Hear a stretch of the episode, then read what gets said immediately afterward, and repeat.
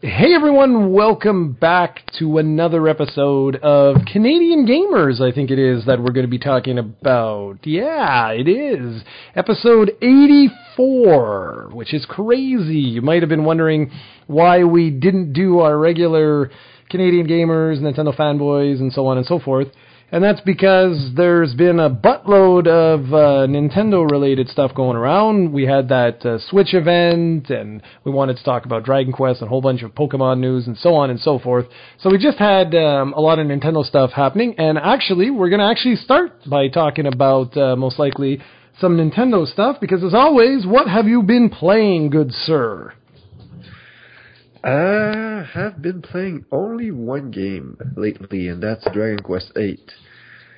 And the problem with that is that I've I've started a series called Battle Mondays, and I need to play more Pokemon in order to be able to supplement that series. But having trouble playing Pokemon lately, it's there's not much motivation because I don't know anyone playing it, and most people online actually stop playing the game too. So it's it's hard to find people, man. It's a hard it's a hard knocks life. Did you ever um, get in contact with that dude that ditched you? Yeah, yeah, I had a battle with him. Uh, all, however, it was a really, really rushed battle because he ditched me once, and then he came back, but was 15 minutes late. And I had told Elizabeth that the battle would be at five, and we were leaving for supper at like 5:30. Oh, And the battle happened at 5:30.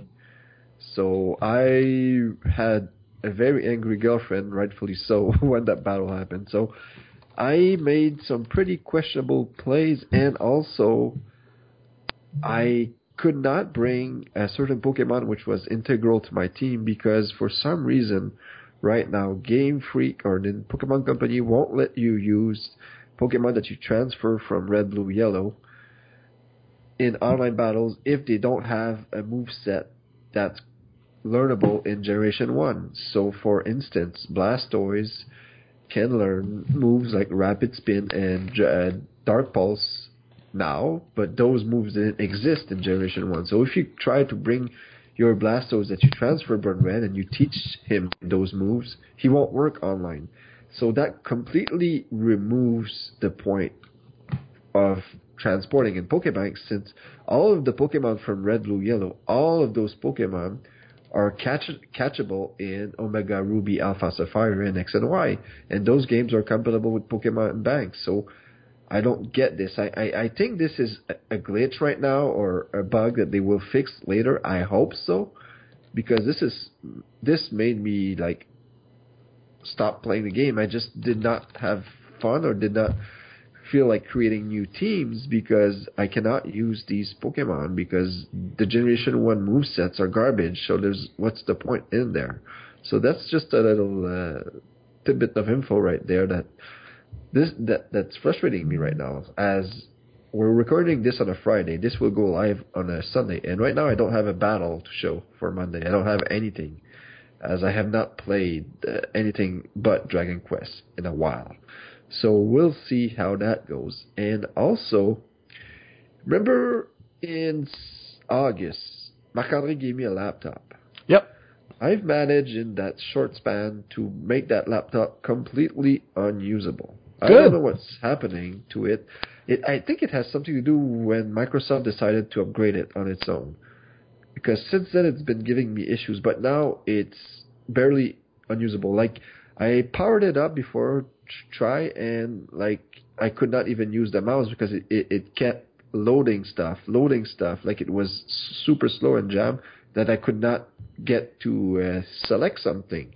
And it has a touchscreen on it, and even that I could not do anything. So I am terrible with computers, but I would really, really appreciate it if I could find someone to fix this because I don't want to use my girlfriend's laptop all the time because it's also not especially a top of the line laptop was it's missing some keys because Elliot decided to destroy it. So it's not the best possible scenario for us to continue to record podcasts, but at least it works. So we'll see how it goes. But right now, I'm frustrated with computers in general, man. These things are so complicated, and I know for you they're not because you're like you know how these things, and for the general public, I guess too. But for someone who doesn't know shit about computers, it's so frustrating to to make that to make them execute simple, simple tasks.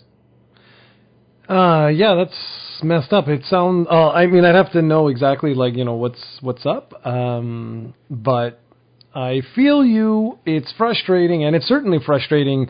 Um, what people don't know is that when stuff happens to my computer here right now, I don't have a backup anymore. My backup computer is gone. So if that were to happen with me, well, there goes all our videos. You know what I mean? Like, there's just no way and it can happen at a moment's notice, you know, one component stops working, or like you said, Microsoft updates Windows and it causes some sort of compatibility issue.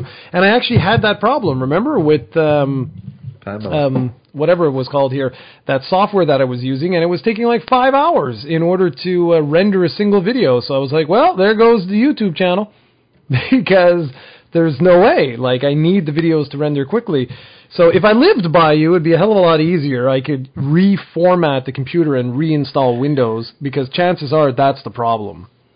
Yeah, probably. Like the, the the thing is, when we used to do our podcast, like last podcast we did, like for five minutes, I could not hear you because the computer would just, I don't know how to say it in English, but would just like. Uh, I would just hear sounds like like when the TV is uh, is uh, black and white and stuff like that. Yeah, yeah, yeah. Just, it's like that, white that, noise is what it's called. Yeah, that's that's all all I would hear, and it seems that it says something like a Dolby program needs to be reinstalled or something like that, and that could explain the noise. But at that time, at least, I could navigate and do stuff. Now I can't do anything. So it, I'll see if I, I I have a few buddies here who know a lot about computers, so maybe they could fix it. Well, yeah, man, go ahead, man. Those if if people know enough about computers, like go ahead. They don't have to be wizards. They just have to know more than you. well, my two-year-old son knows more than me about computers, so that shouldn't be a problem. Exactly. I think he he you got this, man. You got this. So, okay, well, since you've been playing Dragon Quest, why not talk a little bit about it? Say how far you are, if you still think it's the worst game ever. No, no, I'm kidding. But to see, um, you know, what your updated impressions are. For those that don't know, we did discuss this. Did we discuss it two times in a row now, or just in the last podcast? No, just in the last fanboys because it wasn't released the prior okay. podcast. Because we do one every two weeks, and we've been pretty good at this. So, so good, go ahead, man. Tell the world. Uh, just a little before I start. I don't know. I I don't know if this happens to you. Always. I call I call this kind of like a mini gaming depression, and it feels like I'm I'm on one of those because I just cannot get in the mood to play anything lately. Like you could get get me Zelda Breath of the Wild today, and I'd be like, ah. Oh, I don't know what's happening, and I feel that's one of the problems I'm having with Dragon Quest VIII. For some reason, I I'm in the gaming depression, man. I'm depressed. Perfect. So I don't know what's happening, but I, I think I'm 20 hours in now. I haven't. Oh yeah, I'm 22 hours in now, and I'm almost at Baccarat. I believe that's called. I yesterday I found some kind of pawn with a wizard on it, and he managed to restore the princess to her true self for like five and a half seconds. Yep and he talked. He told me where Baccarat was, which is the town I think I'm supposed to go next. So that's yep. cool. Uh, the, the issue I'm having with Dragon Quest VIII, it, and it's an issue that's totally not the game's fault, is that this game was meant to be played with random battles, and that's how I played it back in the day. And now you don't have random battles, and unlike Dragon Quest VII, it's super easy to avoid battles in Dragon Quest VIII not not only on the overworld, where on the overworld you can pro- you can go from town to town without encountering any monsters, just avoid them. Even in dungeons, in Dragon Quest VII, the dungeons were made so that it was almost impossible to avoid anything. So it, it was almost like random battles, but a bit le- less frequent. So that was okay. But with Dragon Quest VIII, I was at a point where I was so under level that any encounter in the wild would almost kill me all the time. And I did the exploit, which I'll let you talk uh, about a bit uh, in a few, and that made me up to a level. But then eventually I'll be back at the same point because I'm I'm at a point right now where I'm avoiding everything because why would you go into a battle if you can avoid it? It's just human nature. So I I'm gonna be at the scenario where I'll have to do the export again. I'm not sure if the export will work or if I'm gonna go for have to go for a stronger uh, metal monster, but. It, it, it's a silly issue that I'm having with the game that right now. That's not its game fault because in ideal world you don't want random battles, so I guess this should be better. But for me right now, it's hindering my experience with Dragon Quest VIII for some reason. But I'm gonna try to push through. Uh, still have like Breath of the Wild is in a few weeks, so hopefully I can beat it by by then. It's not. I don't think it's as long as seven, so I should be able to do so. It's just I have to, I have to push through and and not get uh, sidelined by all those side quests and stuff like that to give the game like a chance. Very well said. I'm so happy. Because Um, you beat beaten the game, right? Now? Uh, well, I, I beat the game a long time ago now. Um, in terms of the the core game, I finished it a long time ago now. It's more um, it's more the the post game content. But first things first, um, I was the ex- I was in the exact same situation as you. Um, when I got to Dhoulmagus, without spoiling the game for people, um, I don't even remember where he is. He's around where you are. Uh, like you're gonna have a little bit left to do, and uh, again, I don't want to spoil it, but let's just say when you get to Dhoulmagus, you're not at the end of the game. Okay, let's just put it that way. Um, and when I got to Dhoulmagus, I was like level twenty something. I don't recall. And I got in there, and the very first thing he proceeded to do was to wreck my face. Like he just obliterated me. I, I didn't even get a chance to put in a command. You know what I mean? Like I well, that's a lie. I, I put in my first turn commands, and he just just wrecked me completely. Like total team wipe instantly. And um, that's my only registered death because after that I was like, well, I'm not going to lose ten thousand or twelve thousand gold when I die. Screw this. Uh, the thing is, um, now what I do is I, I've been, you know, I've been going to banks and stuff like that to put my money in, so I don't really care if I die. Uh, but I did the exact same thing. Okay, like you have to. I don't think you really have a choice. If you're gonna go through and um, and avoid fights, well, there you go. And it's like you said, man. In seven, yes, you could see the enemies, but I found that they were far more aggressive. Like you could be like their hip, not hitbox, but their aggression box or whatever was a lot larger than it is in Dragon Quest VIII. So in Dragon Quest VIII, as the enemies are walking around, I just wait for them to turn their back to me, and I just simply run by them. I don't like you couldn't do that really in the Dragon Quest VII remake. Like if you tried to do that, the little bugger would like instantly turn around and and you know attack you. And I think that's the cause of all of this.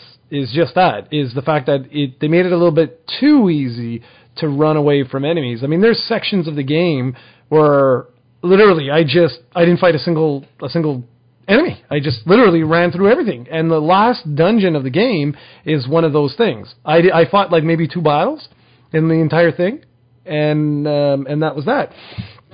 So anyway, um, I think that's the, the the core issue with that. Now the good news for you is yes, you're going to be fine because even if you like, what did you level up to? Do you remember? No. Another issue though is that I don't have any money because of that. Yeah, Like, exactly. buy stuff, and, and since you you told me to not sell anything, to keep it for the alchemy pot, like I don't have money to buy anything right now because I'm not defeating monsters. So that's another po- possible Okay. issue. The good news with this is because again you're gonna you're running into the exact same thing that happened to me. So the good news is the exact same thing happened to me, which means I know a workaround. What have you unlocked right now? Do you have the like yours? You have the boat, right? Have you unlocked um, uh, Neos? I think is how it's pronounced. The tiger? No, the island where you go straight and you get uh, the mini princess, whatever her name is, something like that, Mini. Uh, the the metal island. Yeah, if you go to the, the if you go to that island, um, have you gone further straight In with the, boat? island. Oh, okay. Because if you keep going beyond the mini metal island, it's it's I think it's straight and a little south. I don't have my game here uh, to show you, but uh, I'll, I can tell you uh, when we're offline. But if you do that, you're going to get to an island where you won't be able to do anything. Okay, like it's for later on in the game. But the enemies that are there during the day, it's filled with gold golems. Okay? If you take out one gold golem, you're guaranteed, I think it's 350 gold. Okay. So, and they and they die really quickly. So all you have to do is use the same exploit that you use for your um, your uh, metal slimes. You do the same thing for the golems, and except the golems don't run away. So you're guaranteed that you're going to get them killed immediately. So money is no longer an issue. Like you'll be able to do it within 20 minutes of grinding. You'll have like 200,000 gold. You know. Okay, Yeah, that's yeah, an so exaggeration. I'll, I'll, I'll have to do that then after Baccarat or something because I can't like buy the new gear anymore. Yeah, well, that's exactly what I did. That's exactly exactly what I did. I'm exaggerating with the time. You have to grind a little bit longer than 20 minutes, but money won't be an issue. You'll easily be able to get 20,000, 30,000, 40,000, not a problem. And the minute you unlock the casino, I'm money will not really be an issue anymore. I'll show you uh, how to get. Well, actually, that's a lie. It's not really money, but you're going to get some of the best gear in the game. I'll show you an exploit how to do that. And well, it's not really an exploit. It's just you're like I'll just show you how to win at the casino. And what I teach you in this game, you can use in every other Dragon Quest game that's ever released. So giddy up. okay, so um, about the exploit, just for those that are playing the game, this is uh, I discovered this pretty much on accident. It was a total accident. Uh, I was down by. If you've played the game, you know that there's like a little chapel that's on um, the riverside, and there's a little bridge in front of it, and then there's some little house with a lady with a spinning wheel there. If you like zoom to that little chapel, then you you cross the uh, little bridge and you go in behind that house. You can basically follow a path to a beach, and on that beach there's uh, well, it's not really a beach. It's uh, just by the water there's uh, uh, seems to be like a large concentration of metal slimes around there.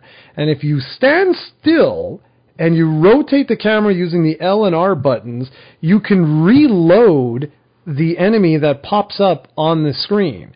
And if you continue to do that over and over and over again, eventually you're going to see metal slimes. Now, I'm not saying you don't have to always stand still. You like what I do is I do it a couple of times in one area, then I run a couple of steps forward and I do it again, you know, a couple of times. You're almost guaranteed that by the time you do say your fourth rotation, uh, you will have a metal slime that will pop up, and then you can just go touch it and fight it, and good luck, and keep going.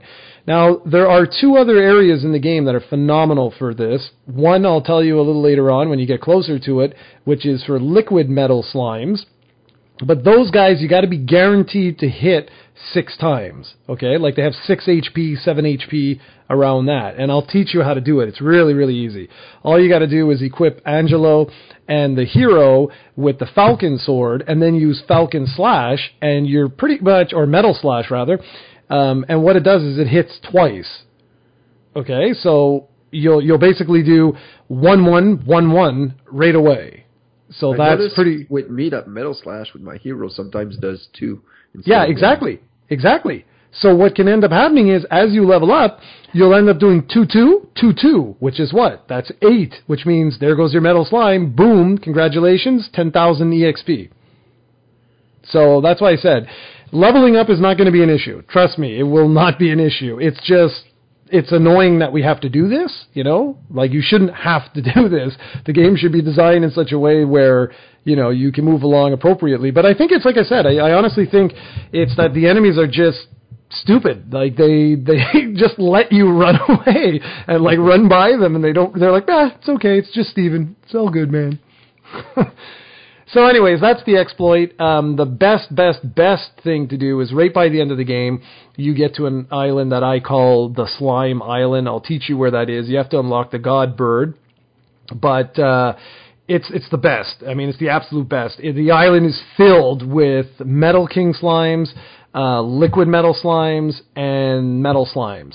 And so, like, if you spend one hour, just one hour grinding, you'll probably jump 15 levels, and it doesn't matter what what level you're at. Like, it's crazy because just by a fluke, you will accidentally kill a metal uh, king slime, and there's 30,000 exp right there. So that's what I did because well, because I'm going after the um, the post game content, and so for my little updated impressions, uh, there's a couple of things that uh, I, when I played through the Japanese one, I didn't do everything because well, I just didn't. I just wanted to experience what it was like, and that was that. So I finished the game and had fun, and, then that was that. Uh, but with this one, I wanted to do like you know I wanted to get my money's worth, and I know Zelda comes out in a little bit, and I want to go back to your gaming depression, okay? So I'm going to actually add that in as a topic because I like that. You raised a very interesting point, and I don't want to just gloss over it. So anyway, um, um, they've changed quite a few things. If you've played Dragon Quest VIII before, you know that Dragon Soul is the hero's most powerful ability that unlocked in the original version at level 65. And why it was so important was because it allowed you to negate all evasion. I think it's evasion and armor. I know armor for sure, but I, I think or defense rather, but I think it also did evasion. Anyways, it was guaranteed to basically maximize the amount of damage that the hero would do. And the the bonus content in the original game was the Altar of Wrath and was um, the Dragovian Trials. Now, the Dragovian Trials, for anyone that has never played them before, I would really recommend you play those yes, you could go on YouTube and watch all the content there, but it's not the same. Like it's a really fun, um, almost like a side quest storyline for the hero. It gives the hero's full backstory. Now, if you've ever played through Dragon Quest games, you know that your hero typically has a very deep and fleshed out storyline. Like we just played Dragon Quest Seven, and Dragon Quest Seven, you know all about the hero, his parents, uh, you know, when he was first born, it was a really rough day on the seas and all that kind of stuff. But in this game, the hero, you really don't know much when you play through the main game. It's only at the very end of the game that you start to hear about the chosen one and stuff like that. I'm not going to spoil it for you, but it really goes in depth on the main character. So it's it's really it's really well worth playing. Now, it's not easy, okay? Uh, you essentially have, if I recall correctly, it's seven dragons that you have to defeat. And then at the very end of it, you have the ultimate trial, which is you have to fight all of them simultaneously, which is really freaking hard. But with Dragon Soul, it's a lot more manageable it's still challenging. You can easily wipe the whole team in one move if you if you screw up the order of how you do it. And I'm not going to get into the whole thing about this, but it really makes you have to play through the whole game. Like you have to beat the monster arena, for example. You have to go and get um, the gear that's offered at the casino. So you have to master the casino in order to like you know get the gear, and so on and so forth. And I really like that. I really like when a game sort of rewards you for going through all of this side content. It's not just like, oh, well, it's just side content that's there, whoop de doo. You're like, oh, okay, there's a reason why this side content is there. It's to funnel me through to this uh, post game content. So I'm there right now. I just finished everything. I haven't played the game in days, but I'm right there right now. Uh, all of my characters are level 70, 71 around not all my characters. Am I saying? My hero, I think, is 71 now. So I'm prepared. I just uh, got all the equipment I needed through the casino. I made all the best weapons that I can possibly make at this particular point in time. I did the Altar of Wrath, and now I'm at the cave just about to enter the trials. So I've got my monster team. I got both of them. I've got my defensive one, which is essentially three golems. And then I've got my backup one, which is a liquid metal slime, and then two healers. And the, the beautiful thing with that is, in the event that the dragons wipe my party, okay, or like most of my party where I only have, say, like one enemy left, I'll switch out to the healer party and pray to God that before the dragon can kill them, that they resurrect the whole team, and that's usually what will happen. They'll resurrect the whole team. They'll, um, you know, they'll either get killed or two of them will get killed, and then I'll bring back the heroes and wipe out the dragon, then go heal and everything else, and get ready for the next uh, for the next round. So, anyways, that's what I've been doing. I've been having another blast with it really uh, really enjoying the post game content more than I remember enjoying it next uh, I mean last time around. And I'm really excited to try the one new dungeon that they introduced which is called Memory Lanes or no sorry Memory Lane or Memories Lane. Uh, and from what I've read online it's supposed to be ridiculously challenging even if you're in the like the 90s uh, apparently, it's a lot of it is just 100% luck based. If if you make one mistake, uh, you basically you get a party wipe and and that's it. Then you have to start again, uh, going through it. And what it is is it's all of the bosses from Dragon Quest VIII, but soup to the max. Where like there's one boss in particular, apparently, apparently I haven't seen it myself, who hits in the multiple hundreds and can hit four times in a row. So if you're unlucky and he does a crit hit, which hits for 600 four times in a row, it doesn't matter if you're level 200, you're you're dead because the maximum you can get your uh, hit points is 999.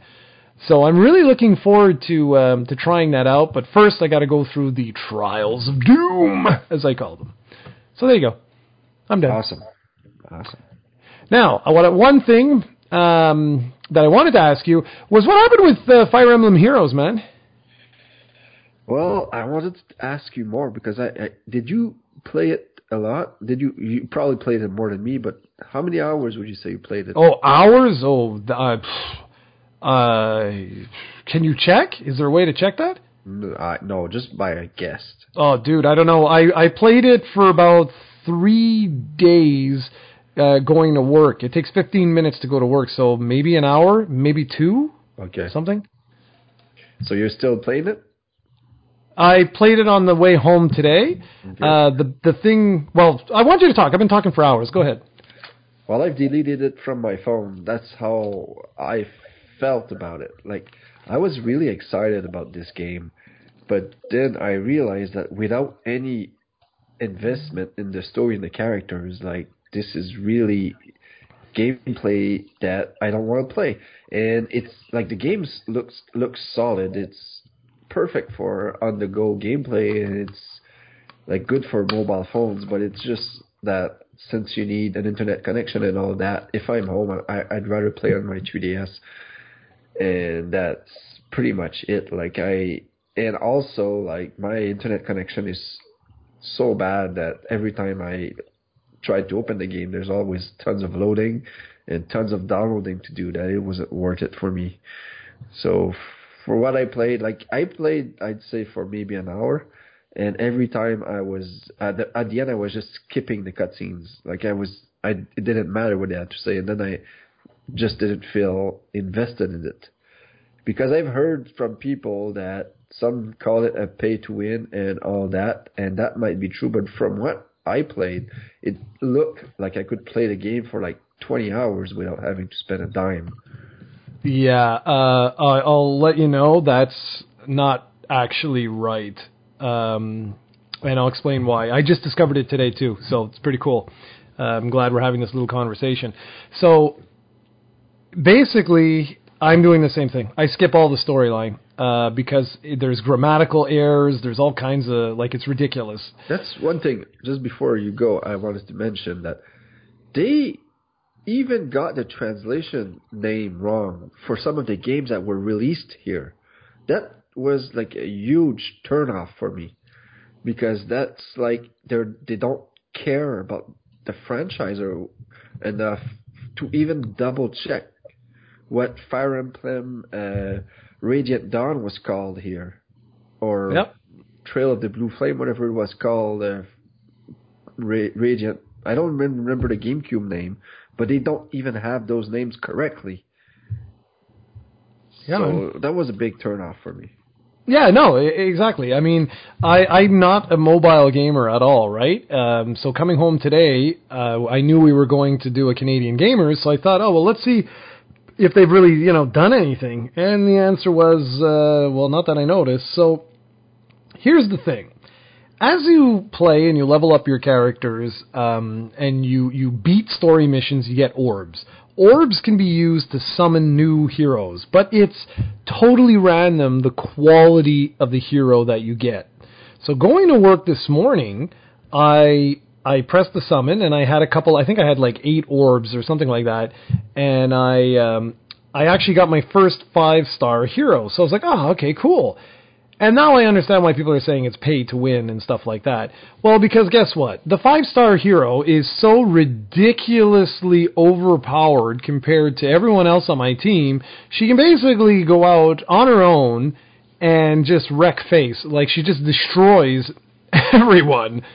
Um, but that's not the issue. The issue is the story mode is like level five, level six, level seven. It's it's increasing levels too too slow. So what's happening is now my team that I have, I have a team of four that uh, I liked using. I thought it was a well balanced team, but they're not gaining any experience whatsoever anymore from playing the game because the quote unquote normal mode is too low level. So if you tap where it says normal, you can switch it to hard. And this is where I went, well, there goes all enjoyment of this game. Because in order to play hard mode or lunatic mode, which is the next the next uh, higher difficulty setting, your stamina goes from stamina is what allows you to continue to play. And I believe you have 45 or 50 or something like that, okay? Um, normal mode, each level is like 4 something like that, like really low, three, four, two, something, something silly. So that's why, like you're saying, you could, in theory, play for hours because by the time you, you, you know, you, you progress, you're gonna pretty much you're you're going to have enough stamina to keep playing for a while. But now I realize, guess what happens when you put it on hard? It gets harder. It requires 10 stamina to play the level. Okay? Well, I don't even. I didn't even notice my stamina lowering, so I, I didn't play for enough. Like you, you said, you had eight orbs left. I have like fifty something. So No, but anyway, so that's the idea, man. So basically what happened was I I had to stop playing on the bus. It's a 15 minute ride home, man. And in 15 minutes I had spent all of my stamina. And I got a message they're like, "Oh, you can buy more." I'm like, "Yeah, okay." Or you could use these crystals and stuff like that. I'm like, "Yeah, yeah, okay. All right, whatever." See, like that sort of stuff I'm not a fan of. I don't like that kind of crap. But if you would have theoretically stayed on normal, could you have played longer? I could have, but my characters aren't gaining any experience. So what the hell's the point in playing? Yeah, but eventually you'll reach a point where the level should match, right? I don't know. That's my point. Like, I find this ridiculous. Like, the same characters that I started the prologue with are now so overpowered that they just stopped gaining. I haven't done anything. I didn't switch teams. I haven't done anything. It, it- like, I'm like, okay, that would never happen in in a portable or even a console release of Fire Emblem. That would never happen. Where your team that started on level one, by the time you got to level ten, unless you grinded through the training uh, maps and stuff like that, there would be no way that they would be way ridiculously overpowered. Your whole team sort of deal. Yeah, you may have one or two that are really strong, but um, I don't know. I, I think I'm gonna just like that's it. Just because today I was like, well, this is stupid. Like I, I don't want to play a story mode where I'm not gaining any experience. This is dumb. Yeah. Like it seems stupid. So anyway, that's it, man. Okay, perfect. Have a good. Uh, see you next week, guys. All right, so you had some news that you want to mention, and I got to get you to talk. I've spoken way too much here. People are already fed up of my voice. So, what was this thing you wanted to mention about South Park? The fractured butthole. It's been delayed again. That's Wow. pretty much it. But since we both enjoyed the Stick of Truth so much, I just thought we'd mention that because I believe that was our 2014 Game of the Year or 2015. I do not remember, but that was like a fantastic gem, and everybody's looking forward to the sequel, rightfully so, and it keeps getting pushed back. And I know the original got many delays, but is this a sign of trouble? Because apparently it's being co-developed by two different companies, and that's not usually a good sign. Hmm. I don't know. Um, I, well, first off, the de- under, under normal circumstances, the delay wouldn't surprise me because didn't the original get delayed like a bajillion times? Yep. So that in and of itself, I don't know if is necessarily a bad thing, but yeah, that's unfortunate. Uh, But the I didn't original, know I believe, switched publishers because I think it did. It yeah, was it did. THQ. Yeah, and then THQ went bankrupt, so Ubisoft picked it up, I believe.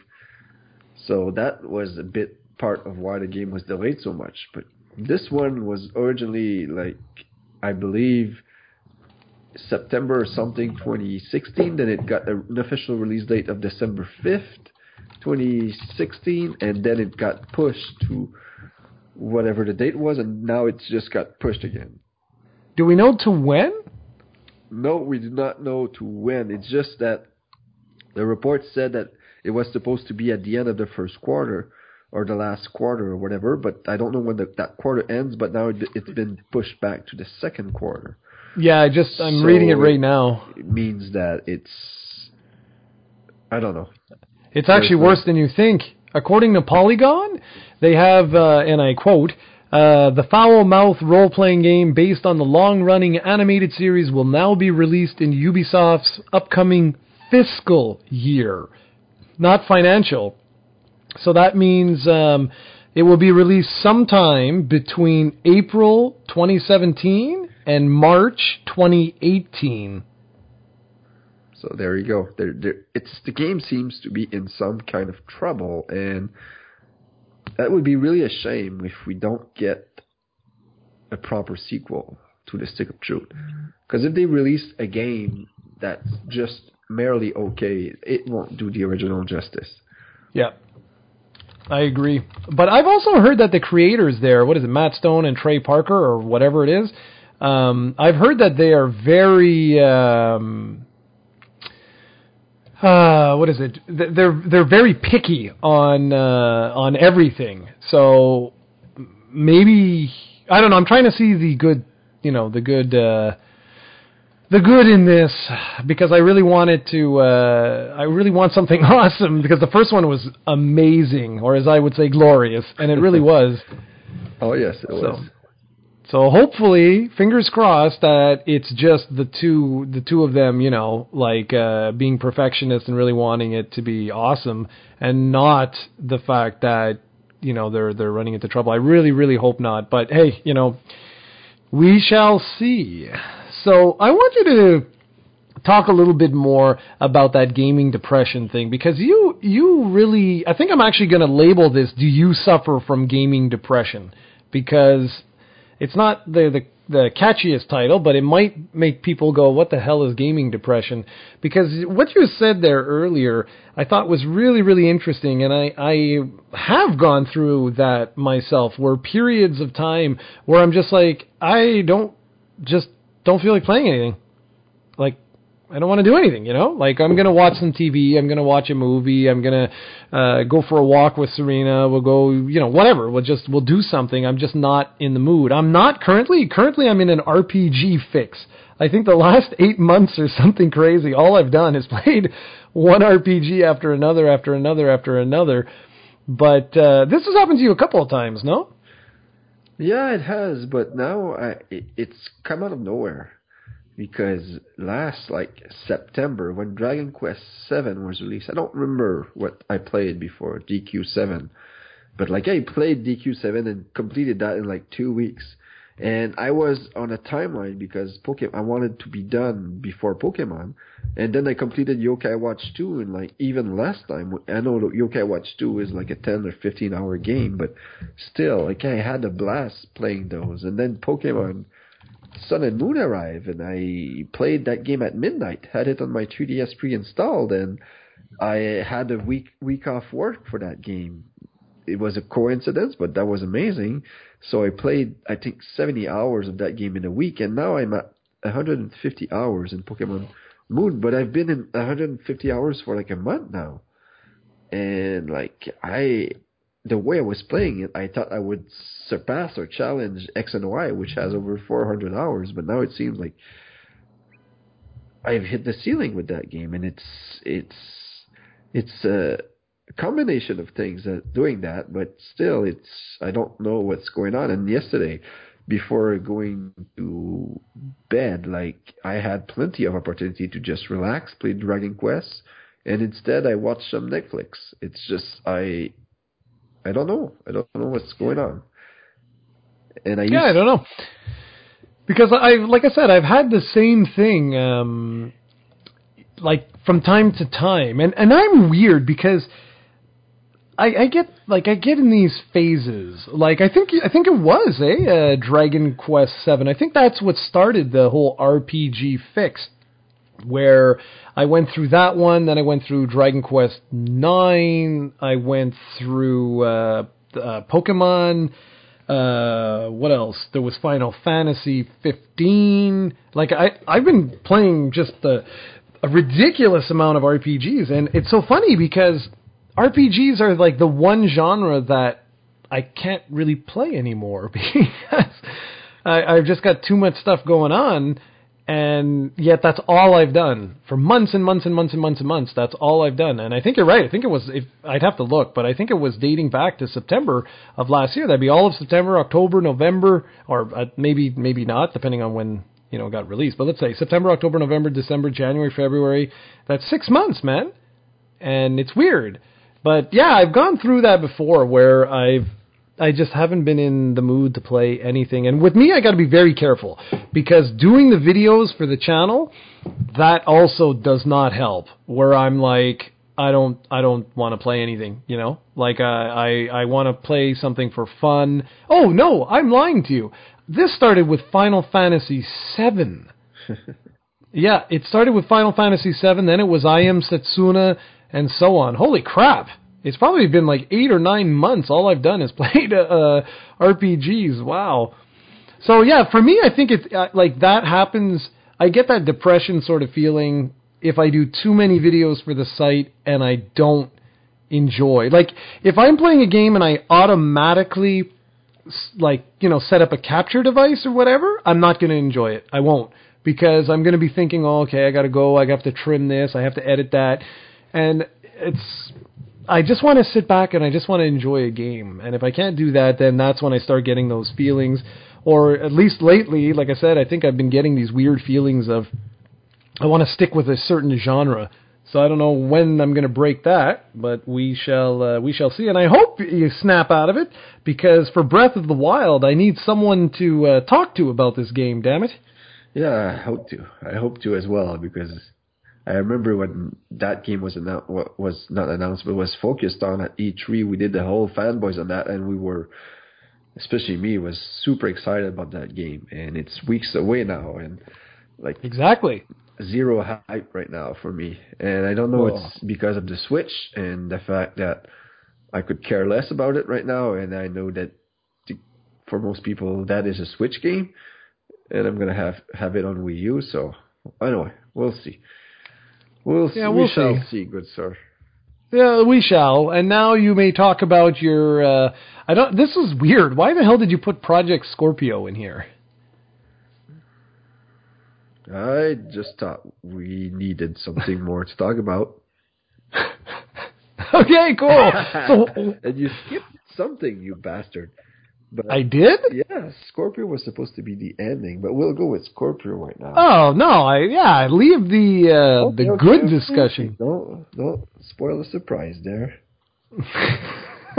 so tell me, what do you think of Project Scorpio? I don't know. That's why I wanted you to talk first, but you're. Ah. But no, I'll, I'll, I'll speak a few things. This is going to be interesting because I I loved my original Xbox. I got it way late, but I loved Halo and I adored the KOTOR series. And then when 360 came around, strangely it became my go-to console. And I had a blast with the 360. And after that, for some reason, at the end of the console's life, I kind of had like I fell out of it because I thought the, the the the user interface wasn't as good as it used to be. Like achievements would take time to load and stuff like that that doesn't seem to matter. But when you use a 360 after the first big update everything was instantly there for you and it was just so br- brilliantly executed that I never thought I'd go back again. And now this gen like my Xbox One ha- I have not uh, turned it on in over a year now. And I'm planning on selling the thing so I'm wondering, like I know I'm in the minority here because the Xbox One is actually outselling the 360, which the 360 was a huge success, and I think people are really really hyped for the Scorpio, although we don't know much about it.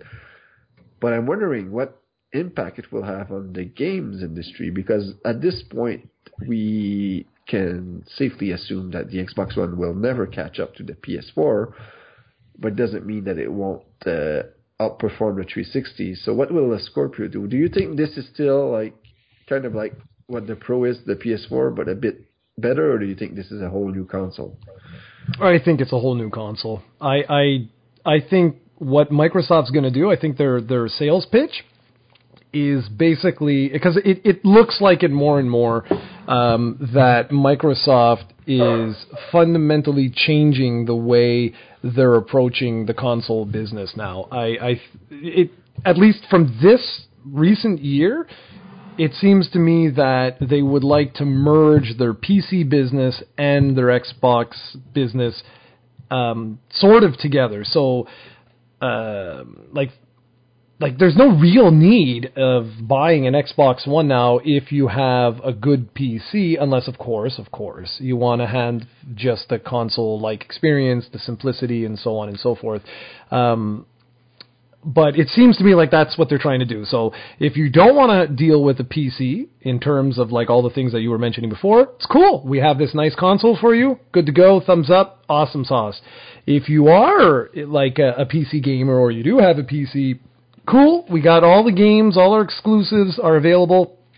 Work just as well as they do on the Xbox One. Thumbs up, enjoy, have a good time. Um, and I think what they're going to do, at least, at least this is my opinion. I think what they're just going to do is they're going to market it that the Project Scorpio, whatever they end up calling it, um, is essentially a PC, but they're going to say that it's the console experience, right? So in other words, you just take an HDMI cable, plug it into your, you know, 17K Ultra Omega Deluxe uh, HD screen, and you're good to go. But conceptually, conceptually, conceptually, Jesus, um, I think that's what they're they're going to go with. And what do I mean by all that? Well, what I mean is that I think in terms of Microsoft's point of view, there will no longer be a generation. That's it. There's uh, there's never never going to be another Xbox generation, um, much like a PC, right? There's no such thing uh, with PCs. There is no such thing as like, oh well, I got to get you know my next generation PC one could argue that yeah, the chipsets change every generation. There's a new you know CPU technology. There's new this, new graphics cards, new blah blah blah. But okay, that's fine. But so long as the developer um, releases a patch that your operating system can still work with that game, that game will work just fine. So case in point, let's say um, Knights of the Old Republic on Steam, right? Well, if I go out today and buy a ten thousand dollar computer guess what? Knights of the Old Republic is going to work just fine. I'm not going to need to have to worry about, oh, you know, the backwards compatibility and this and that and everything else. No, no, it's it's going to work just fine. Now, granted, the operating system is typically what limits your game's functionality. In other words, if you have a DOS game today, obviously that's not going to work without some emulation and things like that on your modern day PC. But that's what I think Microsoft is slowly going to do. And I don't know if I just made any sense to you at all, but I, I do think that they're going to stop using the, well, this is a new console generation. They're simply going to say, no, no, this is the, this is the new Xbox. That's it. You know what I mean? Like that's it. And if you have a PC, well, these are the new specifications that if you want to play our new games, this is the way um, this is the way it works, and it's full backwards compatibility for the rest of your life. It will always work. Every game that you buy, starting with Xbox One's launch titles until the end of time, they're all going to work together on the new box moving forward. Now, I understand that Microsoft said over and over and over again that they're not going to be releasing games exclusively for Scorpio. And guess what? They might not. It might be exactly like it is on PC. Whereas your laptop will still be able to run um, Doom, right? The Doom remake, it's still going to work. It's just going to be a little bit dumbed down in relation to someone who has this superior, you know, PC that offers all these sorts of uh, extra features, volumetric fog and lighting, dynamic camera, mo- you know, all that kind of BS. And I think that's exactly what Microsoft's going to do because it gives them the flexibility to say, you know what? It's a much more premium package um, we're never going to release new Xbox hardware again in, in the sense of Xbox 3, 4, 5, 6, 7, 8, 9. No, it's going to just be, you know, they might slap a name on it or whatever, but their sales pitch will be that every game that you buy will now last you forever because you're just going to be able to upgrade them more and more and more as we introduce new hardware every two years, every three years, every whatever. And the only reason I say that I think they're going to go in that direction is because of the move they made with the software. See, to me, that would make sense that they match the hardware like they did with the software. Whereas with Sony, I'm almost like, man, I'm almost willing to bet you will see PlayStation 5. Whether or not it will follow that same model, where they'll say, okay, everything that you own on PS4 will transfer over to your next PlayStation, and it'll feature, you know, slightly improved graphics or this or that or everything else. I don't know. I really don't know. But with Microsoft, I really think that's where they're heading. And I could be totally wrong. I could be totally, totally wrong. But, um, yeah. Do you think I'm crazy? No, the problem I see with that is that you'd have to buy new hardware almost every two years because while the games from the past will work forever, the game from the future won't. For example, if you have a, a PC from 1996, you're not going to be able to run Overwatch today. Mm-hmm. So the same principle applies to Scorpio. Like yeah, yeah. Game, well, yes and no, though. A game made seven years later or five years years later worked on the Scorpio when they have the an, another whatever they call it, like the the bamboo in twenty. Well, well, that's that's what I mean. Like th- that's what I mean. Like look at Steam, right? There's games on Steam that are twelve years old. Um, and you're right. You're absolutely right. A game today, Overwatch, is Overwatch going to work on a PC from 1996? No. But will it work on a PC from 2010? Yeah, probably it's going to be dumbed down. You're not going to get the same frame rate. You're not going to get all the uh, the graphics and stuff like that. But chances are it will work, and that's my point. That's what I think that they're going to do, where they'll say, okay, we're going to have games that, like, say, five years, six years, something like that. So every like that window you have as a developer, you know that if you're making a game on Scorpio, you must have features in there that can be omitted so that it will work on the previous generation, say for, for the first, I don't know, two years, three years, something like that. And then, yes, you're absolutely right that over time, it could be their gimmick to get you to buy new hardware every four years, let's say. They'll never do two years, so but you say four Scorpio years. games from for the launch will work on Xbox One. I do. I think they're going to be dumbed down just like on PC. Okay. Uh, that's why again. That's just my my my my prediction, if you will. Let's hope we remember this. Interesting. Yeah, because I think I don't see them wanting to come out and say we have a brand new console. This is it, because it doesn't seem to match what they want to try and do by linking everything to PC.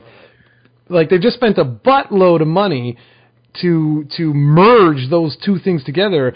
To me, it would be a lot easier if they just like the, the PC games that they're making, the PC ports, they have those options to lower the graphics to get them to work on weaker PCs.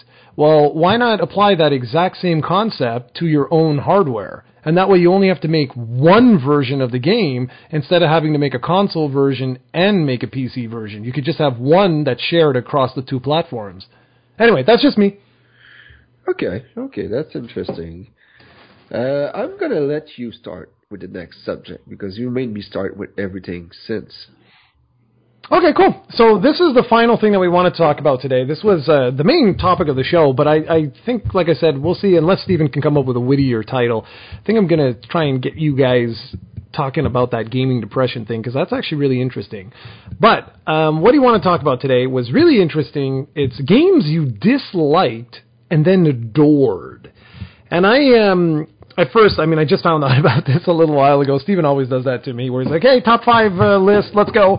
Um, so with this, there was there was one game in particular that I thought that was um, that that really like I use uh, whenever people are like, "What kind of game did you like?" You weren't hundred percent sure of, and then you actually really went on to really enjoy it later on. Um, so I came up with two. One of them is the one that I, I I, this is the, my famous story, is actually Final Fantasy on the NES, believe it or not. Um, back then, I was a Dragon Quest fan, okay?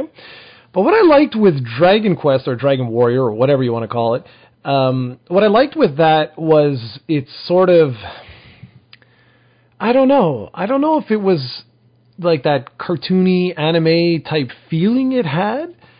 Um, what I liked was the fact that you had classes. You had like a character that made sense. It was like, hey, well, this is your character. Oh, okay, cool. So I'm this like little like hero guy. I'm gonna go and I'm gonna destroy a big bad dragon. Cool.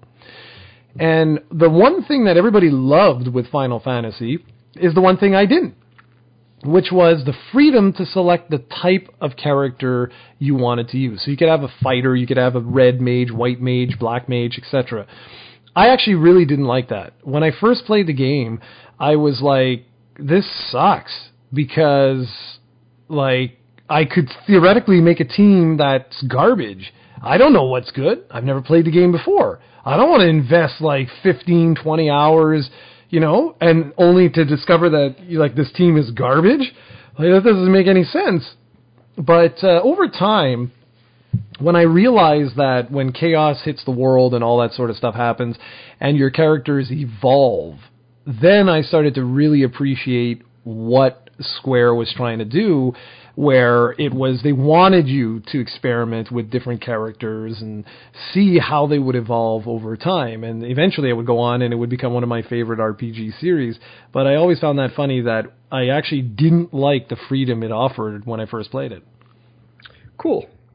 Uh, for me, my first game is a, a story that I don't know if you remember this, but it's it's a, a Drinkbox game, and these guys used to be buddies of yours until you screwed that up. Still, to this day, your biggest. Oh yeah, we're, they were at my wedding of this site. I'm sure they would have been if you ever decided to actually get married. This guy has been engaged for like 20 years. Shh, quiet. and it's Tales from from Space Mutant Blobs Attacks. Really? You didn't like that? No, you don't remember? You gave me the code for that. I was supposed to review that game. And I played it for five minutes, and then I texted you, I hate this. I don't want to review it. And then you asked. Really? I don't remember that. You got it, and then you reviewed it, and you were like, dude, you're crazy. And I played it again, and I absolutely fell in love with that game. Did everything there is to do with that, and I actually did a review too of that game. Was that game is amazing. Everything Drinkbox does is amazing, but that one really made me took took notice of that uh, studio, and from now on, I'll play everything they do. And one day, hopefully, you'll get your act straight together and get back in touch with those guys because they're Canadians. Damn it, we're Canadian gamers. We're supposed to be in touch with those. It's your duty. it's my it's my mission in life. Yeah. That's it? That's it. Ugh, what a monster! How could you not like Mutant Blobs Attack? That's such an awesome game. All right, so I was struggling a little bit for my second one. I wanted, uh, I'm sure there's like thousands of better examples, uh, but one game that uh, I talk a lot about whenever the opportunity arises uh, is Mirror's Edge. I, I say that like I was a really big fan of that, um, and I, I am. Mirror's Edge too. I thought didn't fully live up to its potential, uh, but I I just really really there's something about that game that I really really like. I like the universe. I like how fluid it is, and you really get this sense of awe when you go through some of the later portions. Especially part two, there was just like breathtaking. Some of it. Uh, even though for whatever reason it causes my wrist to kill. I don't know what the hell that's all about, but whatever. But the original Mirror's Edge, when I first saw it, I was like, oh wow, that looks cool. That was what I did. That's what I said. But when I first first played it, and I think I played it on the 360 if I'm not mistaken, um, I detested the controls. I was like, what the hell is this? Where you had like, you know, like the the right trigger or bumper or whatever it was, not right, sorry, left uh, trigger or bumper uh, was to sprint, and then you had these other like it was just it was so bizarre the controls that it, I just was like really turned off, and I was so disappointed because I was like, God, it, it, just looks so cool. And I went back to it um, a little bit later, not not quite at launch there, but a little maybe like a month or two later, because I was like, damn it, man, everybody's saying like, you know, this is a really cool game, it's really unique, and and this and that, and and I actually ended up loving it. Like I was like, wow, this is amazing. The only problem with it is that uh, my wrist absolutely kills me. So yeah, Mirror's Edge was the other one. Cool. For me, the second one I can think of is Resident Evil 2. And there are multiple reasons why I didn't like the game at first. The original one and most uh, obvious one is that I'm very scared of, the, of those games. And I was very young when I rented Resident Evil 2 on PlayStation, and I didn't understand it. Like uh, you you begin the game and there's like tons of zombies around you, and you have a gun. It's really hard to aim. And so I kept dying there. Of course, you're not supposed to kill those zombies, but I didn't know that. Every time I have a gun in a game, you're supposed to kill people with that and shoot stuff. So I was standing there shooting every everywhere, and the controls were really weird to run around and whatnot. So I kept dying. Couldn't get past the uh, the uh, the first screen in that game. That was all I had for my experience. So I did not like Resident Evil 2 when I rented it. Years later on the GameCube, however, when I bought the game, I had a blast with that. Then, of course, I had already played Remake and Zero, so I was used to the controls by now. I was a bit older, so I was a bit more able to play these games, still barely, but it was amazing. And then years, years later, I bought a game on the 64 and I beat it in one sitting and had a blast and was one of my most recent memories I have that with having so much fun with a game. So that's one of the games I'm really glad I gave a second chance. I will pull uh, Steven. Cool. yeah, no, uh, that was a that was a great game, man. I remember when you were just like really going back into um, into Resident Evil, and you were saying like Resident Evil Four is the greatest game ever made, and like you were just like hardcore into the series. And yet, neither one of us played seven. I did play seven. You did in VR.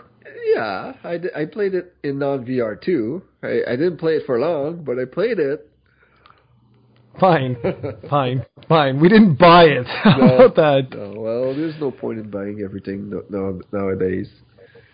Well, that's it. Apparently, there's no point in buying anything nowadays. So, what about you guys? Let's let's ask the audience. What do you guys think? Uh, what are some games that you guys liked that uh, well not liked, but games that you disliked that uh, you ended up either going back to or that you ended up just really enjoying? Uh, be curious to hear what you have to say, and I'm also curious about that whole depression thing. Do, do you guys have any any stories to share about that? Where for whatever reason you just you know you just stop playing games for either a certain period of time. And I just want to mention that I do not think that gaming depression is a bad thing and is in any way comparable to real depression. I just want to make Oh, that yeah. out there, just so we don't sound like assholes there. Because oh no, Yeah, yeah, yeah, no. gaming depression. Like yeah, it's, no, it's no, no. nothing that bad. I just wanted to mention that. yes, no, no. mention that. Yeah, good. Good on you, actually, Stephen. Very good on you. Yes, we're not total douchebags. That's not uh, not at all. It's just it's the only thing. It's basically periods of time where you just not you're just not feeling it, and um, and it's just so unfortunate because if you don't snap out of it by the time Zelda hits, I'm going to cry because I will have no one to share my glorious adventures with. You better snap out of it, damn it. All right, guys. So that's pretty much it. We probably have like around an hour now or so. So um, cool. So tell Steven some uh, some way, shape, or form. Give him some household remedy of how he can snap out of his uh, his his current rut. We need him to be excited so that Jared has someone to share his Zelda stories with, because we're just the coolest people in the world. We are. Yeah, apparently. All right, peoples. Thanks for watching. We'll uh, catch you in two weeks, uh, probably with uh, a fanboys. But wait a second, before we get you going here, before you're off, two weeks would be the 26th. Oh, the- so that would be 600 podcast will be fanboys because you have the Zelda and the Switch coming out soon. yeah, So exactly. knowing us, like we won't be able to talk about anything else. Like Sony could announce the PlayStation 7 and we won't care Exactly. because we're Exactly. a bunch of fanboys, especially Jared. Well, I'll tell you this. I think it's going to be quite an interesting fanboys. I'll be like, oh my gosh, it was so wild, Zelda, like the opening. Who would have thought that it was about this and that and really cool? I was connected in. And Steven will stay. I haven't tried it yet. oh, yeah, it will be, And- it will be funny on the third Oh, yeah. Of March when you unbox that Nintendo Switch that you kept telling the entire world you're not gonna get. I, I well, I do not have a pre-order. We'll see. So- There- there's still three weeks left or four. I'm telling you. You heard it here Steven first, Lacroix ladies and gentlemen. Jared Nicole Oh, I'm sure it's a guarantee. We'll have a Switch on day one. and we're gonna see. We're gonna see. He says day one. I'll purposely get one on day two, just to screw with him. All right, guys. So until next time, take it easy. Don't forget, leave us a comment. Uh, I'd love to hear some of the games uh, that you guys uh, didn't like and then started to like. And I really can't wait to hear what kind of solutions you will give Steven to uh, get out of his gaming rut. It's going to be brilliant. Take care, everybody. Take care. Don't forget to brush your teeth.